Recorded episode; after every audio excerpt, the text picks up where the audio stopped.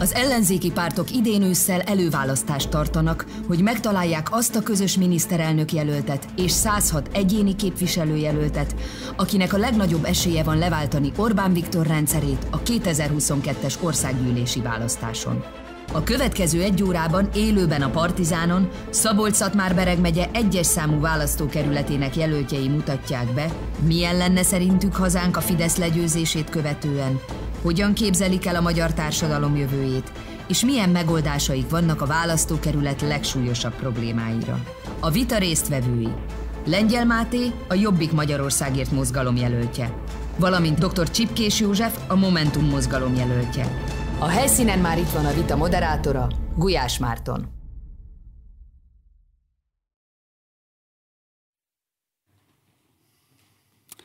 Köszöntöm nézőinket, szervusztok! Élőben jelentkezünk Tisza Lökről, ahol a Partizán előválasztási vitasorozatának negyedik napján kezdjük meg a vitákat a 444 média partnerségével. A mai napon Szabolcs, Szatmár, Bereg megye egyes, illetve kettes számú választókörzetének jelöltjei csapnak össze. Most először az egyes szám, aztán 7 órától pedig a kettes számú körzet jelöltjei.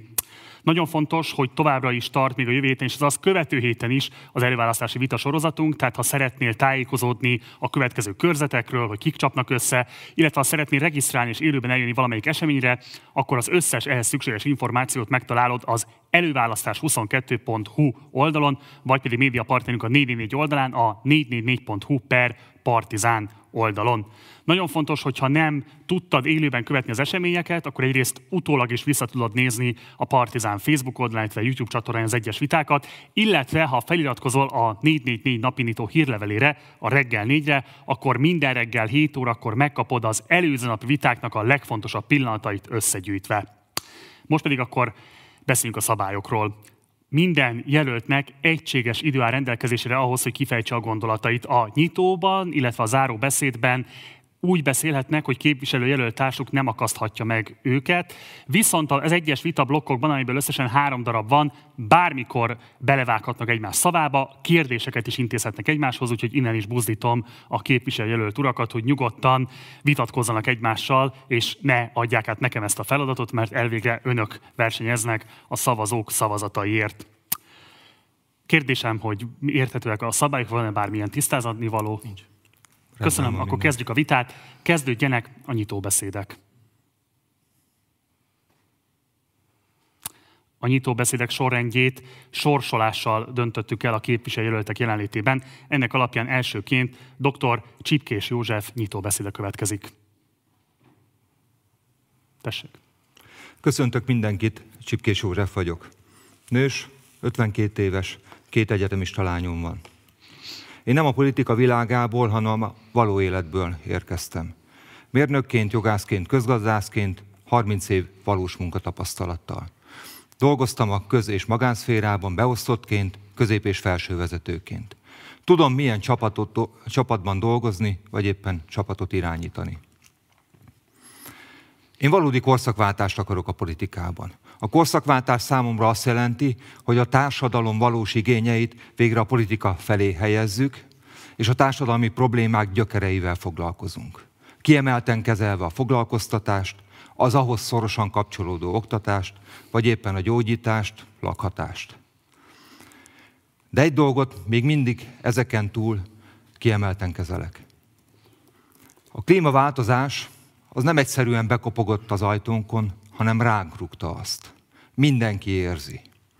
Azonnali intézkedése kritikus tömegére van szükség. Nem holnap, most. Tudom jól, hiszen 18 éven keresztül a környezetvédelemben dolgoztam. Én nem bújok pártlögők mögé. Túl azon, hogy a Momentum programjának minden egyes elemét magamainak érzem, saját programot is készítettem. Azért, hogy a választók ismerjék meg az értékrendemet, és mindig számon kérhető legyen az, hogy én mit hirdettem, mit írtam le. Eddigi pályafutásom során csak a tudásom, tapasztalatom és a szorgalmam alapján haladtam előre, és ezt így tartom helyesnek. Éppen ezért hiszem azt, hogy én vagyok a garancia a nyíregyháziak részére arra, hogy valódi korszakváltás, rendszer szintű változások történjenek a politikában. Köszönöm szépen! Köszönjük szépen! Lengyel Máté nyitóbeszéde következik. Üdvözlöm a nyíregyháziakat, illetve mindazokat, akik a műsort nézik. Lengyel Máté vagyok, történészként a Miskolci Egyetemen végeztem. 2015 óta pedig egyéni vállalkozóként grafikai munkák tervezésével, kiadványok szerkesztésével foglalkozom.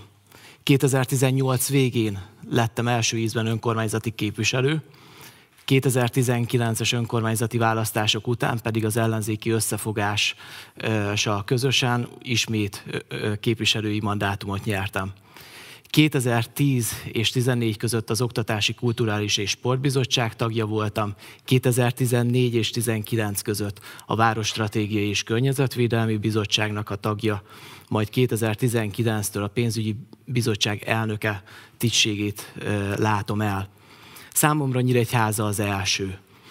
Ezért is kezdtem el politizálni, azért, hogy aktívan részt vegyek a város fejlődésében, aktívan alakítsam és formáljam azt. Azért indulok az előválasztáson, mert a Fidesz korrupt rendszerét le kell váltani, és egy új rendszerváltást, egy valódi korszakváltást és egy valódi rendszerváltást kell közösen elérnünk és elkezdenünk. Nyíregyházának végre valódi képviseletre van szüksége az országgyűlésben. A nyíregyháziak hangját hallatni kell az országházban, és én erre adok garanciát. Köszönjük szépen! Ezek voltak a nyitóbeszédek. Ezek voltak a nyitóbeszédek, következik az első vitablokk. Az első vitablok címe magukra hagyott szabolcsiak, és így szól a vitanyító kérdés a képviselőjelöltek felé. Ugye Szabolcs-Szatmár megye az ország egyik legszegényebb régiója, több kutatás is kimutatja, hogy a netto átlag a 80%-kal alacsonyabb, mint amit Budapesten lehet megkapni azonos munkakörben, közel 10%-os a munkanélküliségi arány, és hát pontosan lehet látni azt, hogy a közmunkaprogram nem tudta az elmúlt tíz évben beváltani azokat a reményeket, amelyeket a kormányzat ehhez kötött. Nem volt lehetséges a közmunkaprogramból visszakerülni az elsődleges munkaerőpiacra, és ott megkapaszkodni azoknak, akik ezekben a programokban vettek részt. Egy általános megélhetési krízis van, úgyhogy az első kérdés így szól önökhöz. Kormányváltás esetén milyen foglalkoztatás politikával próbálnák kifejezetten a szabolcsiak megélhetési válságát kezelni, és itt is a megszólalás sorrendjét sorsolással döntöttük el, elsőként lengyel képviselőjelölt úré a szó. Idézni szeretnék egy klasszikust, nem hagyunk senkit az út szélén. Orbán Viktortól minden évben ezt halljuk, a valóság ezzel szemben pont az ellenkezője. A magyar kormány az elmúlt 12 évben nagyon sok embert hagyott az út szélén. Ezen változtatni kell. Elmondható, hogy ma minden harmadik ember a létminimum alatt él, vagy a létminimum környékén. Az elszegényedést változtat, meg kell változtatni, vissza kell fordítani. Covid-válsággal kapcsolatban ki kell emelni, hogy például a szociális ellátórendszerre hatalmas nyomás nehezedik a Covid-válság vagy Covid-járvány követő gazdasági hatások okán, illetve a hitelmoratórium az, ami, hogyha meg fog szűnni, akkor a szociális ellátórendszerre még nagyobb nyomást fog fek, ö, még nagyobb nyomást ö, nehezedik majd rá és e, eközben a szociális ágazat dolgozói nincsenek be, megbecsülve, ezen változtatni kell. A foglalkoztatási politikában például Nyíregyházán a, foglal, a szociális mm, közmunkaprogramot újjá kell alakítani, tehát az elfogadhatatlan, hogy nem értékteremtő munkát folytatnak a közmunkaprogram keretében, ezt át kell alakítani úgy, hogy értékteremtő munka legyen, Nyíregyháza fejlődésére tudjuk fordítani az ő munkaerejüket, és ezáltal ők is megbecsüljék a munkát, valamint a nyíregyháziak is megbecsüljék a közmunkásoknak a, a munkáját. Itt egy példát szeretnék említeni, Nyíregyházán 300 kilométer aszfaltozatlan út van jelenleg. A közmunkaprogram keretében lehetett volna ezen enyhíteni, például térköveknek, az, ö, kial, térköveknek a gyártásával, közmunkaprogram keretén belül, és ideiglenesen vagy ö, hosszú távon ezt a 300 km aszfaltozatlan útnak a szilárd búskolattal történő ö, leaszfal, ö, letérkövezését meg lehetett volna oldani. Köszönöm. Csipkés képviselőt úr. Én a problémáknak a gyökerét szeretném feltárni. Tehát Nyíregyházán alapvető probléma az, hogy a foglalkoztatás nagy része négy-öt multinacionális vállalatnak a kezében van. Az elmúlt 12 évben semmilyen intézkedése nem került sor, hogy ezt a fajta arányt valamilyen más módon mérsékeljük. Tehát nekünk feladatunk hazai iparnak a megteremtése, vagy helyben iparnak a megteremtése. És ez nagyon-nagyon fontos, hogy nekünk nem azért kell munkahelyet teremtenünk, hogy 4,5 millióról 5 millióra növeljük a foglalkoztatást, hanem a technológiai fejlődés következtében megszűnő munkahelyeket tudják újra, tudjuk újra termelni. És ez nagyon-nagyon fontos, hogy az oktatással szerves egységet képezzen. Mert ugye a hozzáadott értéket csak szakképzett munkaerővel tudjuk növelni, és bizony, ha megszűnnek a klasszikus összeszerelési funkciók, amelyek jelen pillanatban jellemzik Nyíregyházának a, a foglalkoztatását, onnantól kezdve nekünk új típusú munkaerőre, szakképzett munkaerőre van szükség, és az oktatás nélkül nem megy. Jelen pillanatban bizonyos felmérések szerint 5000, de a, pedagógus szakszervezetek szerint 12 ezer pedagógus hiányzik a rendszerből. Hogyan lesz így készség alapú oktatás, hogyan lesz itt két szakképzett munkaerő, és még egyetlen egy számot azért hagyosszak meg a, a közönséggel. 2021-ben fizika tanárnak Irdés mond országos szinten 25-en jelentkeztek. A fizika az a e, tudományág, amely összes gépésznek, villamosmérnöknek, e, vagy technikusnak és e, mérnöki szinthez viszonyítottan is szükséges.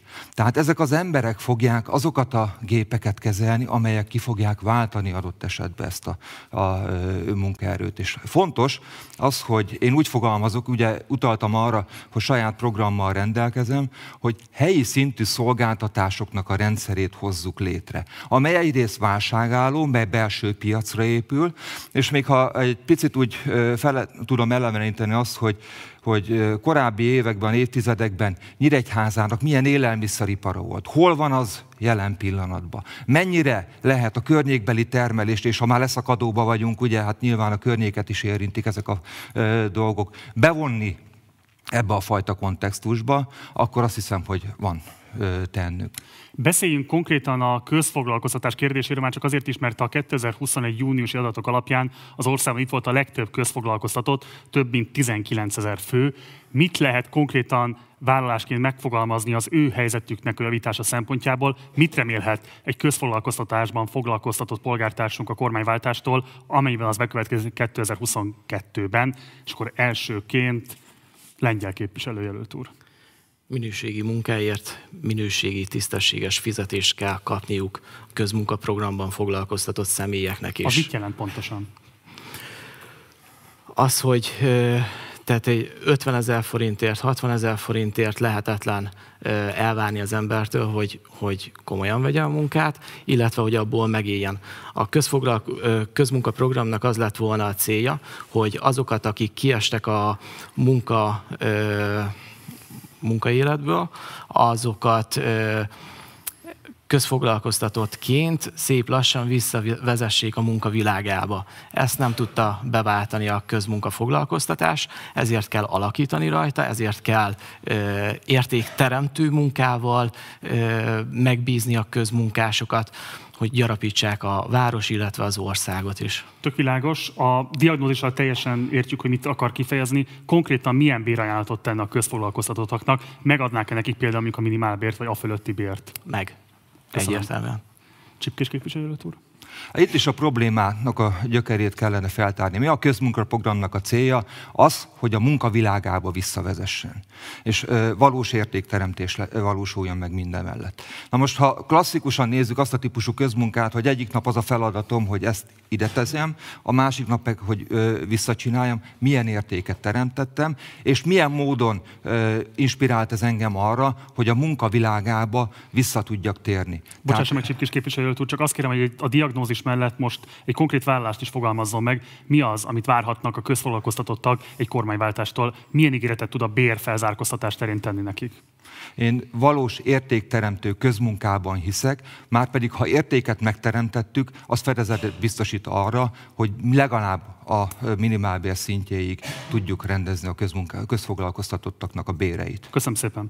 A másik kérdés, amiről muszáj beszélnünk a szabolcsiak esetében, nem csak a megélhetés válsága, hanem a lakhatás válsága is igen komoly krízishelyzetet alakított ki. Ugye Nyíregyházán azt lehet tudni, az önkormányzati bérlakások harmada összkomfort nélküli, és átlagosan kettő-három éves várólistákról lehet szó, ö, tudni. Milyen módon rendeznék a lakhatási válságot a szabolcsiak számára? Elsőként Csipkés képviselőjelölt úr. Én egész konkrétan megfogalmaztam, egy filmet is készítettem erről. Idén a stadion felújítására vagy újjáépítésére a kormányzat 19, ezer, vagy 19 milliárd forintot költ. Ez pontosan arra elegendő, hogy 801 néhány bérlakást hozzunk létre. Ráadásul Nyíregyházának, ha nem is klasszikus értelemben, de megvan az a rozsda övezete, ahol szerkezetkézen állnak több mint tíz éve lakás vagy építmények, amelyek tökéletesen megvalósíthatók erre a célra. Tehát ez egy valódi értékválasztás lenne, hogy mi mit preferálunk. 800 szurkolónak a két heti élményét, avagy 800 családnak a mindennapi megélhetését is. Ugyan annyiba kerül. Ráadásul, ugye, ha csak azt a példát hozom fel, hogy ezeket a, bérlak, vagy ezeket a bérlakásokat ugye bérleti jogviszony keretébe kiadom, és ne talántám még a bérleti díjat beszámítom egy lehetséges vételárba, akkor is vissza fog folyni a beruházásnak az összege, és szembeállítva egyébként a, a stadionnak a, a pénznélő funkciójával. Eldöntendő kérdés, inkább a mostani kormányzat által preferált saját lakástulajdonszerzést erősítenék tovább, vagy pedig a bérlakás szektorra költenének közforrásokat. Mi várható önöktől kormányváltás esetén? A 30 év alatti fiataloknak a kétharmada a szüleivel lakik. Tehát nekik is biztosítani kell az életkezdés lehetőségét, úgyhogy mindenképpen fontos az, hogy a 30 év alattiaknak bérlakásprogramot, de ugyanakkor fontos az, hogy a jelenlegi e, szociálpolitikai rendszeren belül a csoknak a rendszerét azt megtartsuk. A csokot akkor megtartanák? Igen. Átalakítanák valamilyen formában? E, a szegények e, irányába mindenképpen. Tehát számukra is lehetővé tennék azt, hogy hitelfelvétel keretében saját lakástulajdon szerezhessenek? Így van. Köszönöm. Lengyel képviselőjelölt úr. Nyíregyházán nem csak az a probléma, hogy ö, nem alacsonyak a, az önkormányzati bérlakásoknak a, a száma, hanem hogy az elmúlt évben nem is növekedett, hanem csökkent folyamatosan. Nagyon sokan várnak várólistára, illetve nagyon sokan, akik várnak arra, hogy egy jobb minőségű önkormányzati bérlakásba költözzenek át. Az elmúlt években az ellenzéki képviselőtársaimmal közösen számtalan olyan helyet helyre tettünk javaslatot, amit át lehetne alakítani önkormányzati bérlakássá, vagy fecske, fecske ö, lakásokká. Ezt sajnos a Fideszes városvezetés minden egyes alkalommal elutasította az országos költség, az állami költségvetésbe is költségvetési módosítót nyújtottam be annak érdekében, országgyűlési képviselőink segítségével, hogy Nyíregyházán történjen már valamilyen változás az önkormányzati bérlakások számát, tekintet, számát tekintetően. Sajnos nem történt semmilyen változás, viszont azt kell elmondani, hogy legutóbbi eset Nyíregyházán hogy a volt laktanya területén javaslatot tettünk, hogy a, az épületet alakítsák át önkormányzati lakássá. Sajnos ezt elutasították. Ezt követően kiderült, hogy ezzel az épülettel majdnem szemben olcsó külföldi munkavállalóknak építenek munkásszállót Nyíregyházán, lényegében ugyanezért, ugyanabból az összegből, ugyanannyiért, tehát itt Nyíregyházán kijelenthető, hogy a városvezetés, a Fideszes városvezetés egyértelműen az olcsó külföldi munkaerőt választotta a nyíregyházi fiatalok és a nyíregyházi családok helyett. Ezen változtatni kell, átfogó állami és önkormányzati otthonteremtési programot kell megvalósítani, ötvözve az állami, illetve a piaci alapú kialakítását. Csak fejezelbe kérem nyugodtan és, és a le, meg kell teremteni a lehetőségét annak, hogy a nyíregyházi fiatalok ne elvándoroljanak, hanem Nyíregyházán önkormányzati bérlakásban kezdhessék el az életüket. Köszönöm szépen. Egy gyors kérdés önhöz, mert szerintem ez egy fontos dolog, és azért is próbáltam megállítani, mert le fog tenni az ide, és szeretném, ha erre még tudna válaszolni. Szabolcsban ugye jelentős számban élnek roma polgártársaink is, akiknek éles emlékeik lehetnek arról, hogy korábban a Jobbik milyen szélsőségesen rasszista kijelentésekre és cselekedetekre ragadtatta magát. Ezt az elmúlt években a Jobbik mostani vezetése számtalanszor megkövette, adott esetben tett is gesztusokat azért, hogy elhatárolódjon a korábbi pártvezetéstől. Ennek ellenére azt gondolom, hogy ezeknek a polgártársaknak is a fejében joggal merülhetnek fel kételyek, ezért szeretném kérni, hogy jelentse ki, képes lesz-e megválasztása esetén azonos erővel képviselni a roma, illetve nem roma polgártársakat is a parlamentben, ha úgy döntenek, hogy ön lesz a térség új országgyűlési képviselője. 2014 óta van szerencsém vezetni a Nyíregyházi Jobbikot. Azóta ilyen problémáról nem tudok, hogy a Nyíregyházi Jobbikkal szemben lenne. Szerencsére jó kapcsolatot ápolok a jelenlegi önkormányzat, cigány önkormányzatnak több képviselőjével is és természetes, hogy megkülönböztetés nincsen. Akik Nyíregyházát építeni szeretnék, vallástól, nemzeti hovatartozástól függetlenül, azok számíthatnak az én támogatásomra. Nagyon köszönöm. Fontos kérdés még, és ez legyen a záró kérdés ebben a körben, hogy a legtöbb szegény telepen egész egyszerűen hiányzik a vezetékes ivóvíznek a kiépítettsége. Ugye nem konkrétan ehhez a választókörzethez tartozik uh, Tiszavásári József háza, de ott ugye konkrétan az a probléma, hogy nincs is vezetékes ivóvíz, illetve a kutak vize egész egyszerűen olyan szinten mérgezett, hogy ivásra, fogyaszt, emberi fogyasztásra alkalmatlan. Mit lehet kezdeni ezzel a krízissel, ami a nyári időszakban aztán különösen kiemelkedően sújtja az ott élőket, de hát a nyáron kívüli időszakokban is jelentős megterhelést okoz az ivóvíz ellátásnak a biztosítása. Mit tudnak vállalni egy következő négy éves ciklusban városban megválasztásuk esetén az ivóvízhez való hozzájutás javítása terén, és akkor elsőként Csipkés képviselőjelölt úr. Egészséges, környezet, egészséges környezethez való jog. Tehát ez, ez többet akar, mint hogy, hogy tiszta levegőt szívjak, hanem beletartozik az is, hogy egyáltalán tiszta vizet e, igyak. Ha e, kicsit más irányból közelítjük meg ezt a dolgot, és azt mondjuk, hogy, hogy a lakhatás is alkotmányos e, jog, hát akkor, akkor minimum férjen bele ebbe a körbe az, hogy gyakorlatilag az életfeltételhez, fenntartásához szükséges anyagok, víz, alapvető élelmiszerek, tehát álljanak rendelkezésre. Bocsánat, akkor hadd tisztázom, hogy jól értettem, amit mondott. Én azt mondta, hogy alkotmányos védelmet kellene biztosítani a lakhatáshoz való jognak?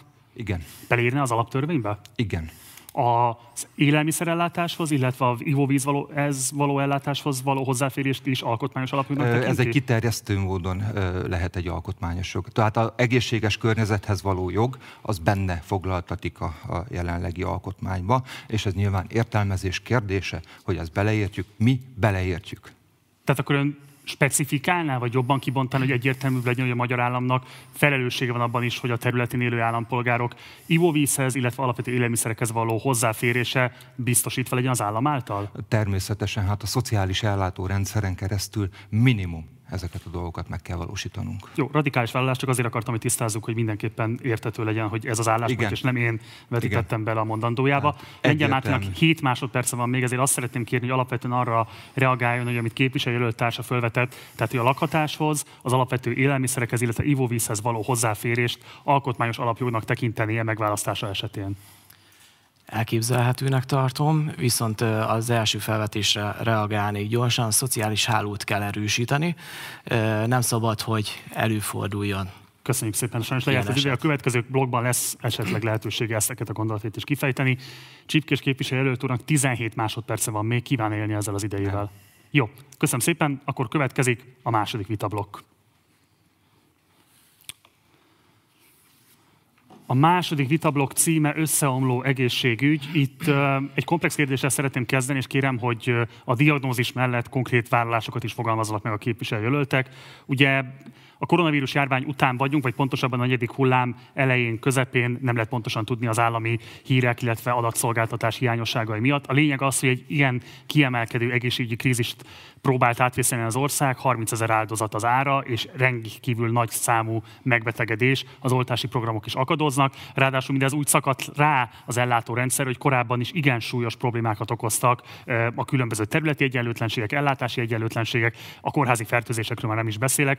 Tehát van egy általános, lappangó, kevésbé észre, de ettől még rendkívül kritikus állapotot eredményező egészségügyi krízis, ami Szabolcsban különösen élesen érzékelteti saját magát, hiszen ugye lehet tudni azt, hogy Nyíregyházán a Jós András kórházban majdnem fölmondott az összes traumatológus, amikor ugye a szolgálati törvény megváltoztatásával próbálták őket, hát kvázi zsarolással belekényszeríteni egy új szolgálati alapállásnak az elfogadásába. Ez végül aztán nem történt meg, nem mondtak föl ők, de hát a helyzet ettől függetlenül nyilvánvalóan kritikus. A kérdésem alapvetően az lenne, hogy mik lennének azok a válságintézkedések, amelyeket megválasztásuk esetén kezdeményeznének az országgyűlésben, kifejezetten a szabolcsi egészségügy megjavításának érdekében, és itt is a megszólalás sorrendjét sorsolással döntöttük el, elsőként Csipkés képviselőjelölt úrnál a szó.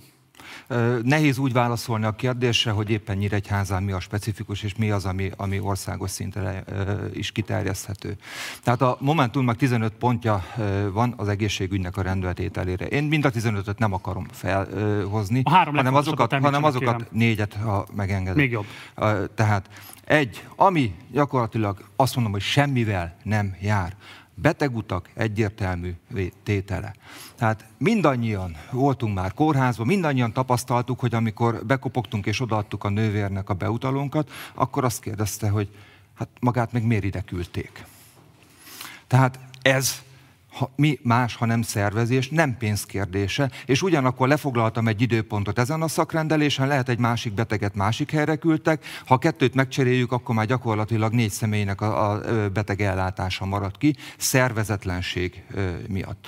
A másik ide kapcsolódó dolog, hogy folyamatosan a válság óta újra termelődnek a várólisták.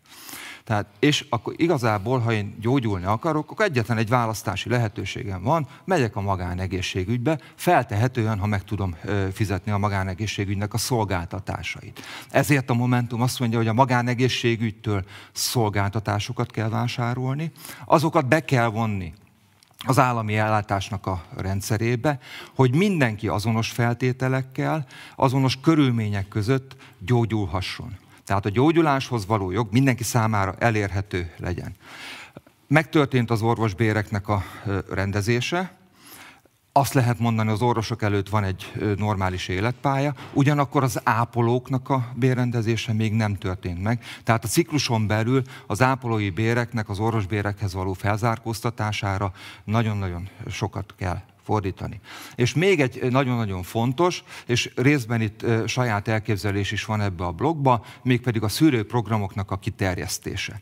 Ugye jelen pillanatban a magyar embereknek nem nagyon jellemző az, hogy, hogy önkéntesen mennének e, valahova. Viszont a foglalkozás egészségügyi vizsgálatoknak a keretén belül, amelyre egyébként is elmennek, minden évben ott vannak, és minden évben megtörténik a vizsgálat, akkor egy felmenő rendszerbe alakítsunk ki egy olyasfajta vizsgálati rendszert, hogy adott esetben hozott anyagból.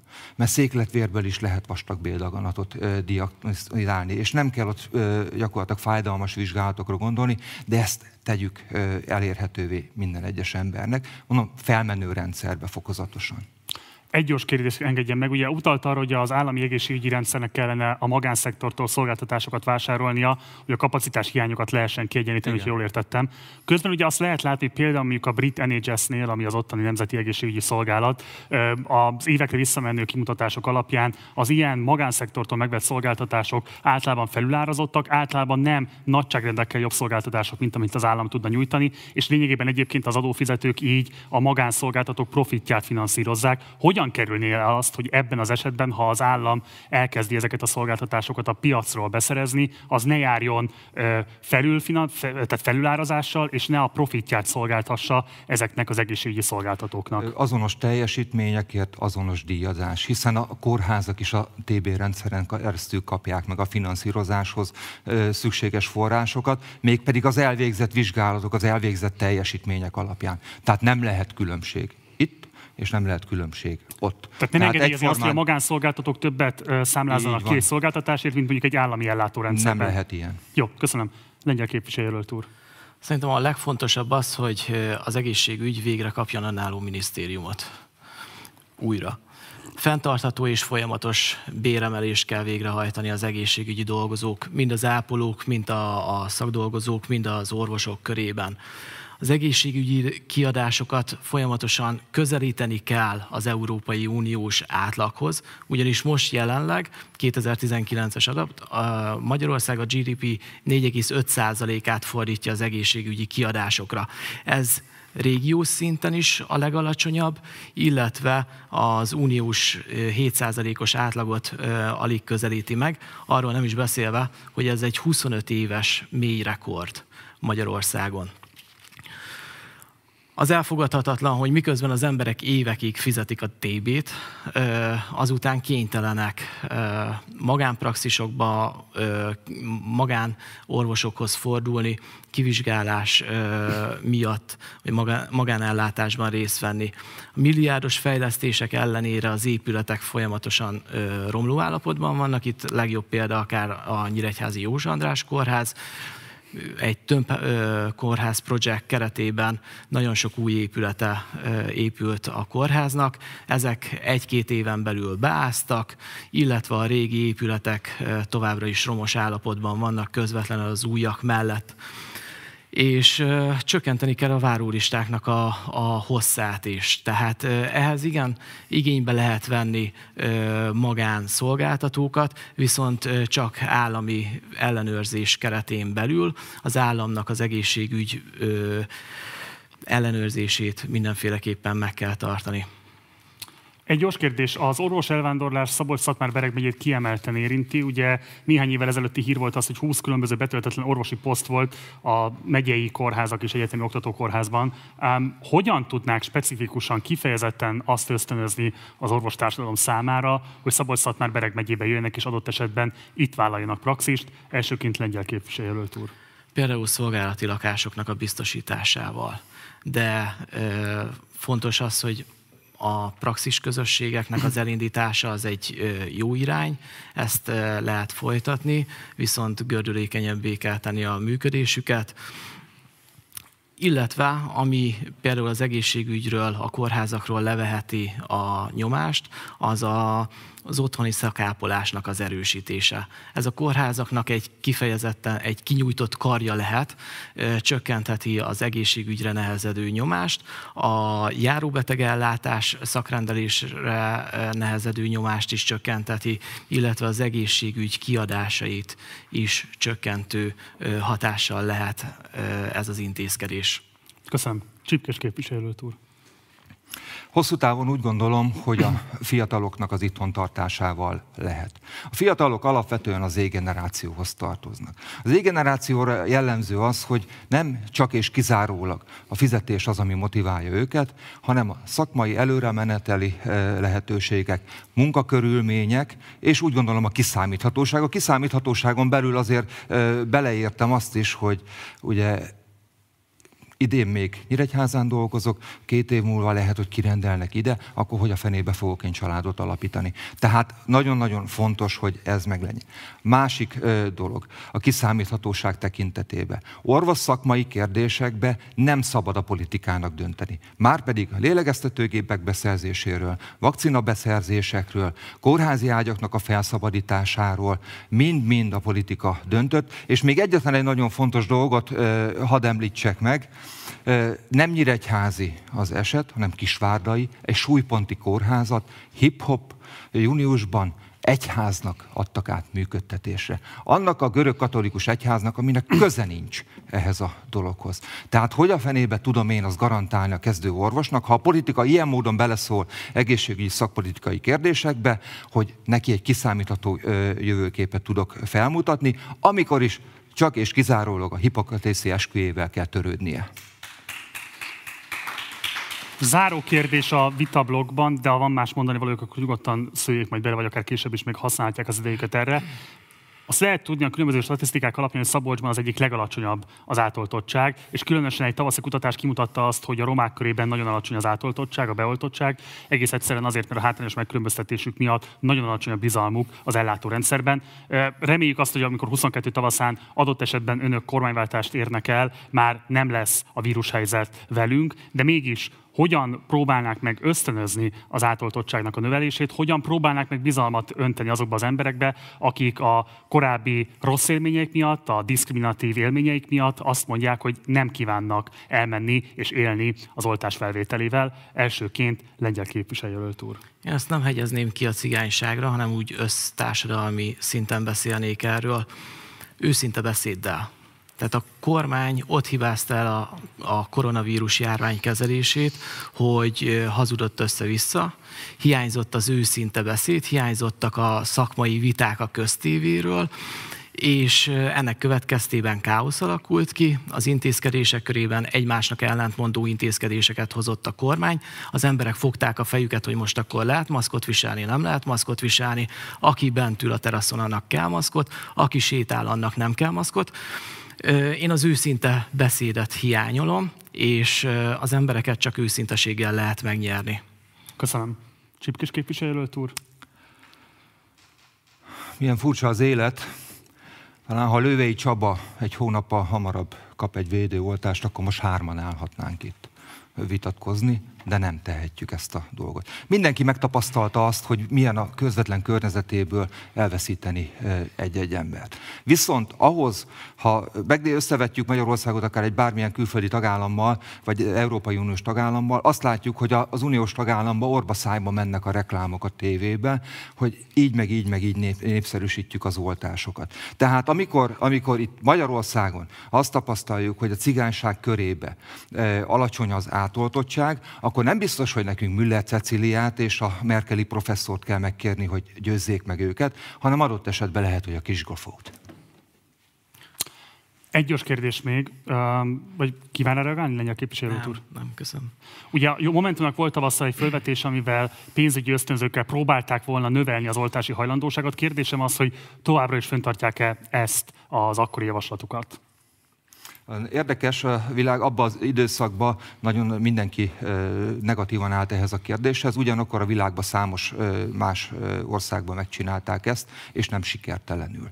Tehát amikor eljutunk egy olyan pontra, amikor már egyszerűen nem tudunk tovább lépni, és más eszköz nem marad a kezünkbe, akkor én még mindig fenntartom azt, hogy akár ennek az árán is, de legyen átoltottság. Tehát látszik az, hogy, hogy Izraelbe, ahol, ahol irtózatosan uh, jó volt az átoltottság, nagyon szervezetten végezték ezeket a dolgokat, ott megjelent a negyedik hullám.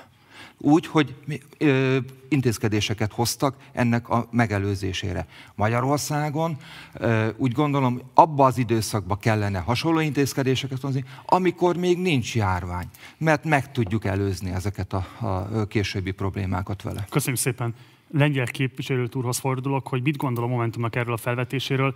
Helyesnek tartaná azt, hogy kifejezetten anyagi ösztönzőkkel is próbálja meg a kormány adott esetben kormányváltás után is akár az átoltottságot növelni? Én ezzel nem értek teljes mértékben egyet, mert ebből kiindulva lehet, hogy lesz egy millió ember, aki azt mondja, hogy beoltaná magát, de a pénz miatt mégis azt mondja, hogy mégse oltaná be magát, megkapja a pénzt, és akkor utána. Tehát az, emberek, az embereket felnőttként kell kezelni. Nem, nem pénzzel kell lekenyerezni őket, hanem észérvekkel, őszinte beszéddel, és én, én bízok az emberek tisztességében, és abban, hogy, hogy hogyha szakmai vitát látnak, megbízható szakmai emberektől, hogyha a politika a hitelét visszaszerzi az emberektől, és a politikusok is képesek arra, hogy, hogy egy-egy jó ügyért felszólaljanak, és az átoltottságot például erősítsék a saját szavukkal, akkor az emberek fognak hinni az ember, a politikusoknak is, illetve a szakembereknek. Sajnos jelenleg nem egy ilyen országban élünk, ahol ez megtörténhet, de nem tartom jónak, hogy pénzért cserébe erősítsük az átoltottságot. Teljesen nyilvánvaló, hogy ha magasabb közbizalom övezni a kormányzati állami intézményeket, akkor feltehetően egy ilyen helyzetben is magasabb lenne például az oltási hajlandóság. De mondjuk ennek a közbizalomnak az elérése, a lenne is kormányváltás évek, hanem évtizednek a kérdése. Mit tudna szakpolitikai javaslatként fölvetni, mivel lehetne jelen pillanatban ugrásszerűen elérni azt, hogy magasabb legyen az átoltottság az országban? Egy válság közepén, nem a válság közepén kell jó döntéseket hozni, hanem válságot megelőzően és ahogy az elején kezdtem, hogyha itt a kormány nem játszotta volna el már sokat gyára a szava hihetőségét, akkor én biztos vagyok benne, hogy az átoltottság nagyobb lett volna már most is. Köszönöm. Lengyel képviselőjelölt úrnak 1 perc 13 másodperce, Csipkés képviselőjelölt úrnak 4 másodperce van még. Kérdezem a képviselőjelölt urakat, hogy kívánják-e használni a hátralévő idejüket. Nem. Nem. Jó, köszönöm szépen. Ez volt a második vitablok, következik a harmadik és egyben záró vitablok kormányváltás vagy rendszerváltás, így szól a kérdés, és az első kérdés elég egyszerű. Ebben a körzetben 2018-ban relatív többséggel kapott mandátumot, egyéni mandátumot dr. Szabó Tünde, az ország az egyik legalacsonyabb arányjal, ugye alig többi 40%-nyi szavazattal tudta elvinni a körzetet, egész egyszerűen azért, mert elaprózódott az ellenzékre adott szavazatoknak az összmennyisége. Az első fontos kérdés így szól, mi az, amivel önök képesek lesznek megszólítani nem csak az ellenzékieket, hanem kifejezetten a bizonytalanokat is annak érdekében, hogy tavasszal ne a Fideszes jelöltet támogassák. Elsőként lengyel képviselőről turnál a szó. 2018-ban egy más politikai helyzet volt, most 2022-ben szintén egy más politikai helyzet lesz. Én következetesen 2018-as országgyűlési választások után azért küzdöttem itt Nyíregyházán politika, politikai pártok körében, hogy az önkormányzati választásra már egy teljes összefogással vágjunk neki. Ne csak a nagypártok, ne csak a kispártok, de akár független civil, szerve, civil személyek is kapcsolódjanak be az ellenzéki önkormányzati választásba, az ellenzéki összefogásba.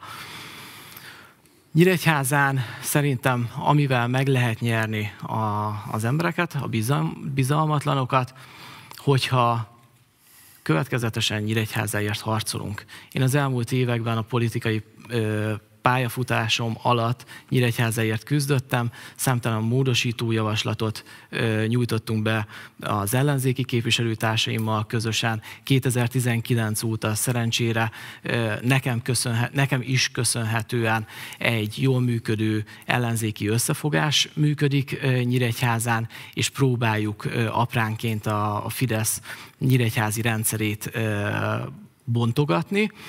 Ehhez viszont kell egy olyan országgyűlési képviselő, aki a nyíregyháziak érdekeit képviseli, aki a nyíregyháziak szavát eljuttatja az országgyűlésbe, akivel nap mint nap tudnak találkozni, akár a, a piacon, akár a moziban, le tudják szólítani őt, aki csap, csapat, csapatjátékos, nem azért megy a parlamentbe, hogy a saját karrierjét megvalósítsa, és utána Nyíregyházát elfelejtse, hanem hogy a nyíregyháziak között a nyíregyháziak problémáit folyamatosan a parlamentben megjelenítse, és együtt tudjon dolgozni a helyi ellenzéki pártok vezetőivel, illetve a nyíregyházi lakók nyugodtan számíthassanak rá folyamatosan. Köszönöm.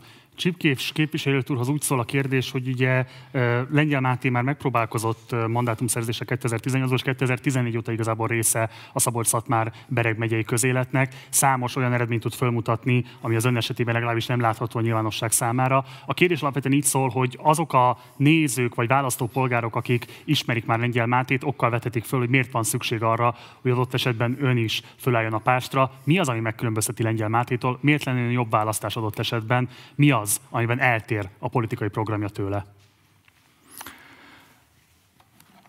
Egyrésztről azért én nem nagyon láttam, hogy Lengyel Máté letett volna bármit is az asztalra. Ennyi politikai tevékenység után. A másik dolog pedig az, hogy elmondtam, én saját programot készítettem.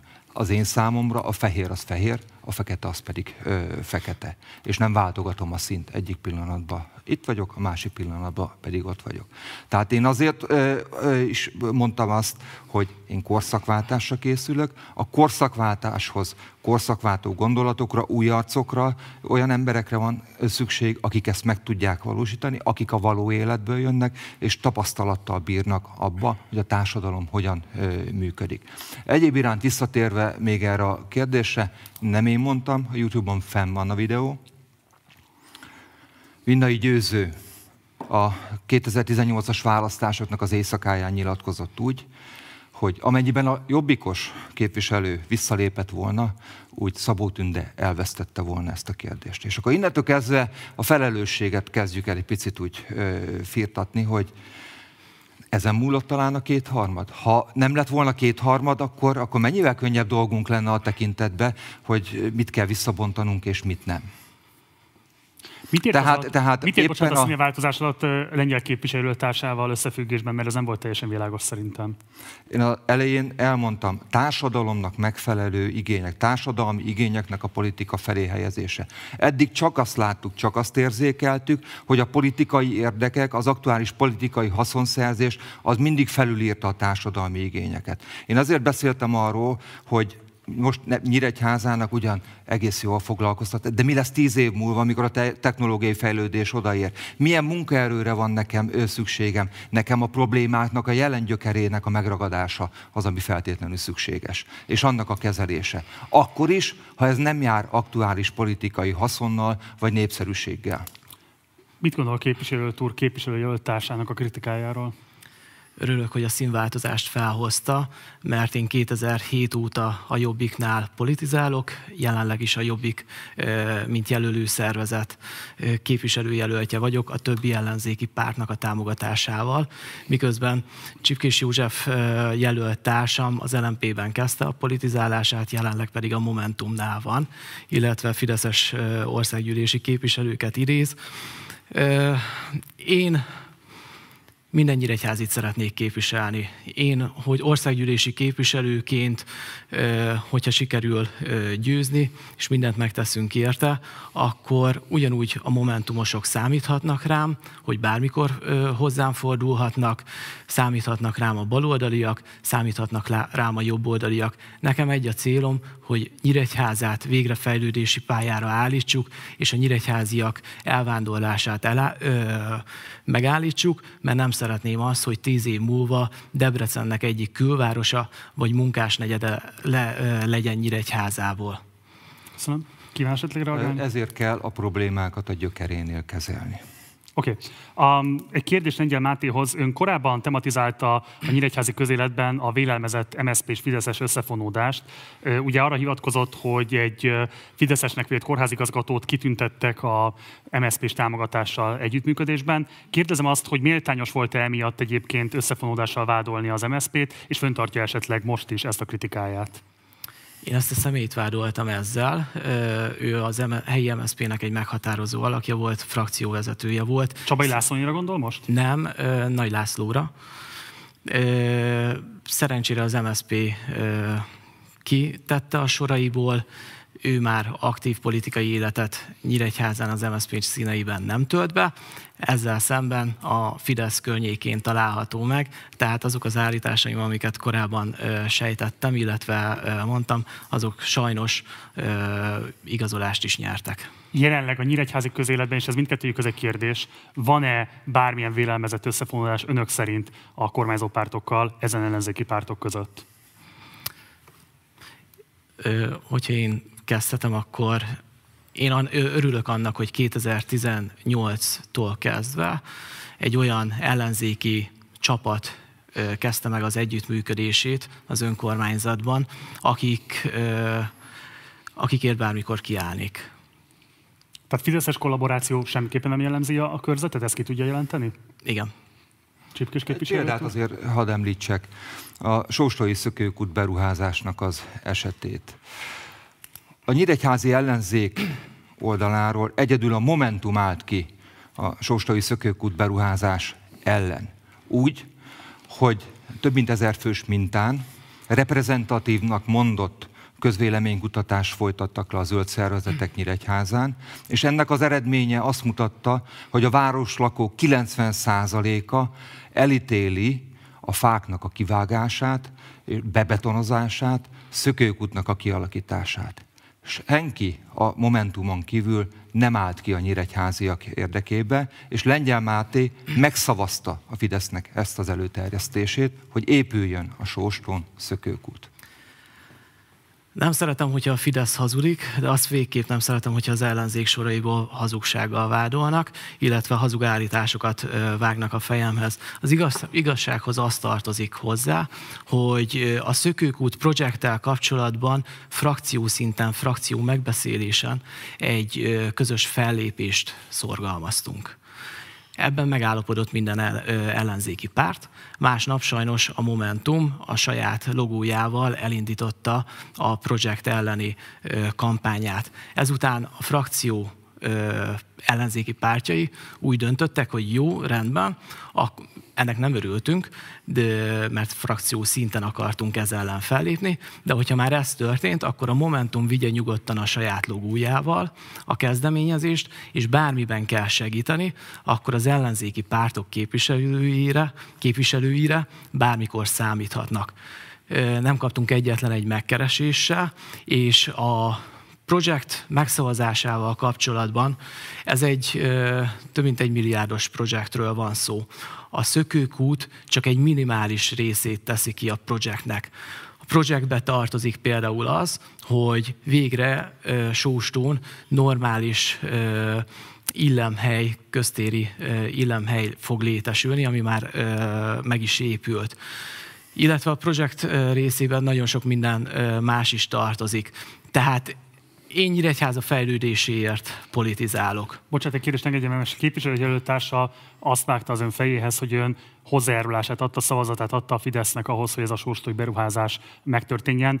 Cáfolja vagy igazolja azt? Megszavazta vagy sem ezt a beruházást? Én felszólaltam az ellen, hogy a szökőkút építését nem támogatjuk, annak más alternatív megoldását kell megtalálni, ami mind a sóstóiaknak jó, mind a nyíregyháziaknak jó.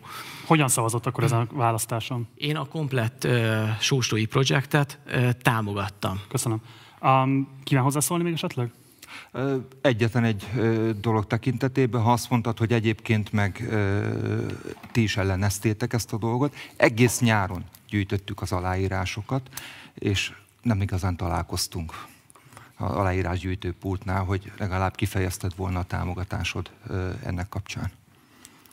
Én jártam Sóstóra, és nem találkoztam veletek, de ezt frakcióülésen a Nyíregyhá, Momentumnak a nyíregyházi elnöke Köszönjük. bízom benne, hogy meg is Köszönjük. tudja erősíteni. Lejárt sajnos Lengyel Mátlának a keret ideje. Csipkés Józsefnek maradt még 2 perc 53 másodperc. Kérdezem a képviselő urat, hogy kíván-e élni az idejével. Igen.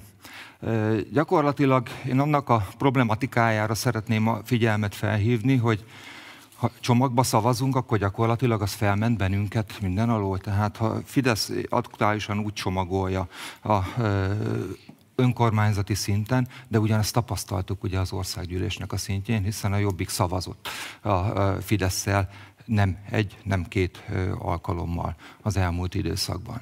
Tehát én azért mondtam, hogy nálam a fehér fehér, a fekete pedig fekete.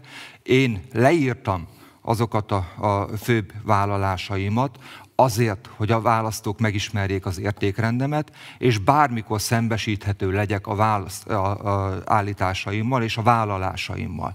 Mert pártlogók mögé bújni, az gyakorlatilag még azt sem tudjuk, hogy milyen lesz az ellenzéki közös program, akkor hogy a fenébe lehet azt rajtam számon kérni majd négy év múlva, hogy te mit tettél, vagy mit nem tettél. Ezért fontos az, hogy én személy szerint mit vállalok, ezért vagyok én a garancia nyíregyháziak számára arra, hogy itt valóban korszakváltásra kerül sor. És még egy dolgot hagy említsek meg, azért Mátét Nyíregyházán ugyanazok a pártok támogatják, mint a hatházi Ákossal szemben a Tóth Csabát Budapesten. Hogyan lesz ebből kormányváltás, lehet ebből a dologból, rendszerváltásra hogyan fog sor kerülni? Tehát mi azért talán a leghangosabban az ellenzéki pártok közül hirdetjük az elszámoltatásnak a fontosságát. És talán, ha egy picit visszatekintünk a múltba, akkor azt tapasztaljuk, hogy az elszámoltatásnak a sikerességére Azért nem került sor, mert aki az elszámoltatást végezte volna, az mindig szembesült azzal, hogy bizony saját oldalon is vannak gazemberségek. Ezért mondjuk mi azt, hogy a korrupciónak nincs színe, és mindenkit legyen az a mi oldalunkon, sőt, mi még azt mondjuk, hogy különösen fontos, hogy a saját oldalunkat tisztítsuk meg. a ilyesfajta dolgoktól, korrupciótól. Ezért fontos az, hogy a Momentumnak a elszámoltatási, rendszerváltási politikáját azt támogassák a választók. Köszönöm, Köszönöm szépen. szépen. 38 másodperc maradt még képviselőt úr. Kíván ezzel élni, vagy mehetünk tovább? a Köszönöm. Valamot. Ez volt a harmadik és éppen záró vitablokkunk. Következnek a záróbeszédek. A záróbeszédek során a képviselőjelölteknek megszakítás nélkül van lehetőségük 2-2 percben elmondani záró gondolataikat. Arra kérem a képviselőjelölteket, hogy próbáljanak arra fókuszálni, hogy miért önök lennének a jobb választás az előválasztás során a választópolgárok számára. Direktben próbálják meg őket meggyőzni arról, hogy önökre adják a voksukat, és használják azt a kamerát, ami közvetlenül önökre irányul. A megszólalás sorrendjét itt is sorsolással döntöttük el, úgyhogy elsőként következik Lengyel Máté záróbeszéde. Ahogy az elmúlt vita is bebizonyította, én nem a saját érdekem, érdekeimért, nem a pártom érdekéért küzdök, hanem egy közösségért küzdök, Nyíregyházáért és a nyíregyháziakért. Azért fogok harcolni, hogy megvalósuljon a bérfelzárkóztatás Nyíregyházán, elkezdődjön a bérfelzárkóztatás Nyíregyházán, az otthonteremtési program keretében a nyíregyházi fiatalokat itthon tudjuk tartani, és ne vándoroljanak el ö, külföldre vagy más városba. A nyugdíjasok végre éljék a egy ledolgozott élet után végre a saját nyugdíjas életüket tudják élvezni, és azzal foglalkozhassanak, hogy az unokájukat hova viszik el legközelebb kirándulni. Azért fogok küzdeni, hogy a nyíregyházi vállalkozások megerősödjenek, és a multinacionális cégekkel szemben több támogatást kapjanak a kórházak, az egészségügyi dolgozók béréért harcolni fogok, mert hogyha a kórházba kerülök, akkor szeretném, hogyha megbecsült orvosok gyógyítanának meg megfizetett fizetésért. Nyíregyházának valódi képviseletre van szüksége a parlamentben, támogassanak, hogy önökért dolgozhassanak, hogy mind a céljainkat, közös céljainkat, az ellenzék közös célját megvalósítsuk Együtt harcoljunk a valódi rendszerváltásért, harcoljunk szeretett városunkért. Ezt a maffia kormányt le kell váltani, nem egyének fogják leváltani, nem egyéni érdekek fogják leváltani, hanem a közösség, Nyíregyháza közössége, és be fogjuk bizonyítani, hogy Nyíregyháza le fogja váltani a Fideszt. Köszönöm. Köszönjük szépen. Csipkés József záróbeszéde következik. Én korszakváltást akarok a politikában. Korszakváltáshoz új arcokra, korszakváltó gondolatokra, és olyan emberekre van szükség, akik képesek is ennek a megvalósítására. Akiknek megvan a maga véleménye a bennünket körülvevő világról, akik köztünk élnek, velünk élnek, ismerik a társadalom valós problémáit, és képesek erre adekvát választ adni. És nem a megélhetésükért akarnak politizálni akik nem a politikai hasznot keresik, hanem a társadalmi problémákat szakmai, szakértői alapon akarják megválaszolni. Én nem sikertelen emberként érkeztem ide. Környezetvédelmi tevékenységemért Magyar Köztársaság ezüstérdem kereszt kitüntetésben részesültem, alma termesztési programomért pedig a Bábolnai Nemzetközi Gazdanapoknak a külön díját kaptam. Én nem a kifogásokat keresem a tekintetben, hogy mit nem lehet a kétharmad birtokában vagy hiányában megcsinálni, hanem mi az, amit feles többséggel is meg lehet oldani. Elmondhatom, hogy kellő tapasztalat és tudás birtokában készen állok a feladatra. De egyedül nem megy. Szükségem van mindazon nyíregyháziaknak a támogatására, akiknek az én személyem jelenti a változás garanciáját. Azt is jól tudom, hogy egy fecske nem csinál nyarat. De ahhoz, hogy nyár legyen, az első fecskének meg kell érkeznie, és a többieknek kell követnie őt. Legyek én az első fecske Nyíregyházán a rendszerváltásnak a folyamatában. Hajrá Nyíregyháza! Köszönjük szépen! Köszönjük szépen, a vita véget ért. Köszönöm szépen a képviselőjelölt uraknak, hogy eljöttek és vállalták a megméretetést. Szeretnék én egy nagy tapsot mindkettő képviselőjelöltnek. Nektek pedig köszönöm szépen a figyelmeteket. Ez volt Tiszalökről élőben a vitánk, amelyet szabolcs szatmár bereg megye egyes számú választókörzetében rendeztünk az ellenzéki előválasztáson induló képviselőjelöltek között. Alig egy óra múlva érkezik majd a következő vitánk, szintén Tiszalökről. Itt majd a szabolcs szatmár bereg megyei kettes számú választókörzet képviselőjelöltjei jönnek és mérkőznek meg, tehát érdemes velünk maradni, alig egy óra múlva jövünk vissza. Továbbra is tartanak az előválasztási viták, az előválasztás 22.hu oldalon minden információt megtalálsz azzal kapcsolatban, hogy hol, kik fognak a következő napokban, a következő hetekben még majd összecsapni, sőt, regisztrálni és tudsz, ha szeretnél élőben részt venni a viták bármelyikén. Van a névévének egy hírlevele, a reggel 4, amelyben reggel 7 órakor az előző napi viták legfontosabb pillanatait összegyűjtve megkapod. Tehát ha szeretnél képben maradni, de nincs időd minden este követni a vitákat, akkor érdemes feliratkozni a 444 hírlevelére. Tehát alig egy óra múlva jövünk vissza, most megköszönöm munkatársaim nevében is a figyelmed, hamarosan találkozunk, addig is, ciao.